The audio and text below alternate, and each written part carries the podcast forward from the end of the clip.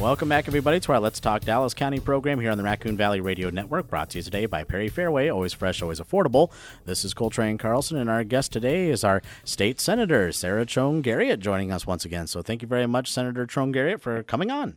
Thank you so much, Coltrane. You bet. Well, there's been a kind of barrage of a lot of bills getting flown around here this past week over at the state capitol. Um, some things that have taken more center stage than others. We'll kind of hit up the more popular things first. I guess right out of the gate, there's probably been maybe at least five 10 drafts of the AEA changes that was originally proposed by Governor Kim Reynolds earlier in the month of January. So, I guess just to start us out, can you tell us what is the latest and greatest information that you can share with us about recent drafts that you've seen of this bill?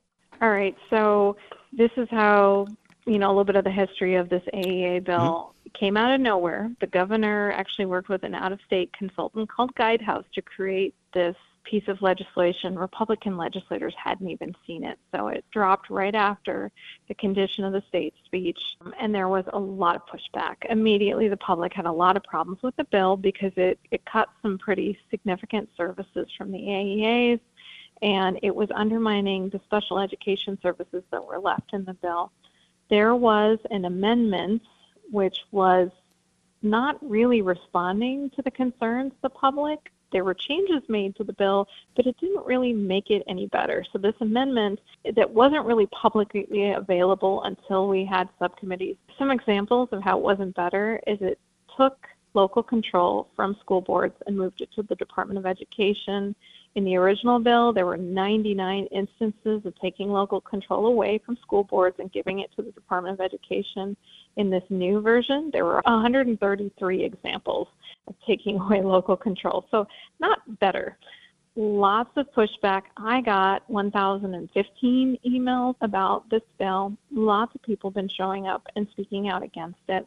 Lots of concerns. And so there were subcommittees in the House and the Senate. And on the House side, what happened is lots of people showed up, spoke against the bill, and the legislators there, they did not sign off on the bill to move it forward. Actually, all the Republicans in the House went to caucus. They have a lot of problems with it. They have a lot of heartburn. They're getting a lot of pushback. And so that bill seems to be dead on arrival. The original and the amendment. And then in the Senate side, there were a lot of people showed up, spoke against the bill.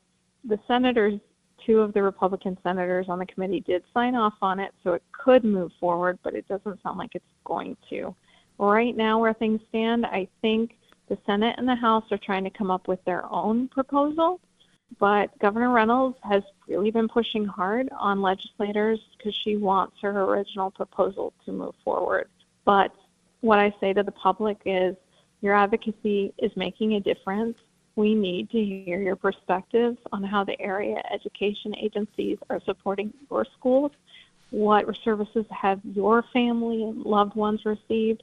What, you know, experiences do you have as an educator or as someone who works for the AEA, We need to be hearing that because it's all these different connections. You know, they were there at Perry the day of the shooting. They showed up to run the crisis response for communicating with families, for reunifying kids with their parents. They're going to be there for weeks to come, providing mental health support and support for teachers. All those things were supposed to be cut in the proposal. We need that.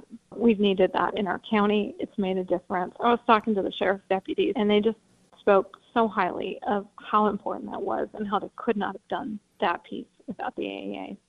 Well, uh, Senator Trone do you think anything needs to change with the AEAs from the uh, the leadership administration role? Some people have, have claimed that it's overinflated financially with some of those positions or consolidating. Is is there anything you see that maybe could use adjustments in the AEAs? You know, what I think would be really helpful is if legislators said, okay, let's do an interim study committee. So we're going to spend the next year until the next legislative session meeting with folks, with school districts, with AEAs, with parents, with students, and trying to better understand where there are there opportunities to make improvements, because mm. there always are. But that work didn't happen with this bill. This bill came out of nowhere. Nobody talked to schools and families and AEAs. And we really need to do our homework before we start changing such significant systems for our schools. Well, and let's uh, kind of transition a little bit and, and talk about a proposal that came out of the Senate Democrats, as a matter of fact, and that is a constitutional amendment that would guarantee reproductive freedom and access to abortion care here in the state of Iowa. So, can you speak to us a little bit about, you know, a few highlights of what's actually in that amendment and, and how this came to be? Yeah, so in the last General Assembly, the last two year period, we saw a constitutional amendment to actually take a right away from Iowans. This constitutional amendment said that Iowans do not have the right to an abortion based on our state constitution because our Supreme Court had ruled that our Constitution did ensure this right. This constitutional amendment is floating around. It hasn't completed its process to get to a vote. And so this constitutional amendment is saying, yes, our Constitution does ensure a right.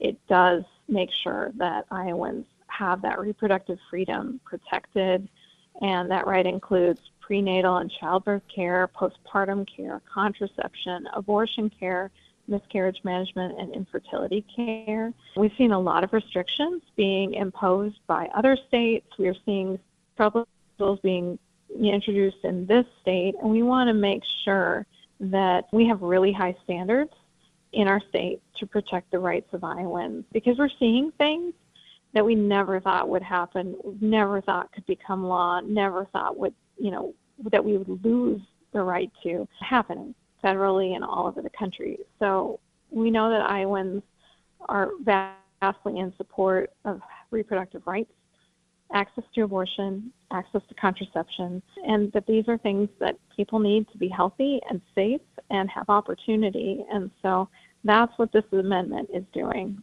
So the thing about uh, constitutional amendments yep. is that it's a long process. So you introduce it in one general assembly, that's a two year period, and then it has to pass once, and then it has to pass a second general assembly, another two year period, because then it gives us a little bit more of a broad view because, you know, you have an election in there and you might have some new people coming in. And then after that four year period, it can go on the ballot for the public to decide. I like that. I want the public to be able to have a voice in this process because I feel like right now we're seeing things happen and the public's not having, you know, the ability to weigh in. But it's a long process and, you know, we're not sure if this one is going to move forward in this General Assembly. And that was our state senator, Sarah Trone Garriott, joining us once again for part one of our two part series on today's Let's Talk Dallas County program, brought to you today by Perry Fareway. Always fresh, always affordable.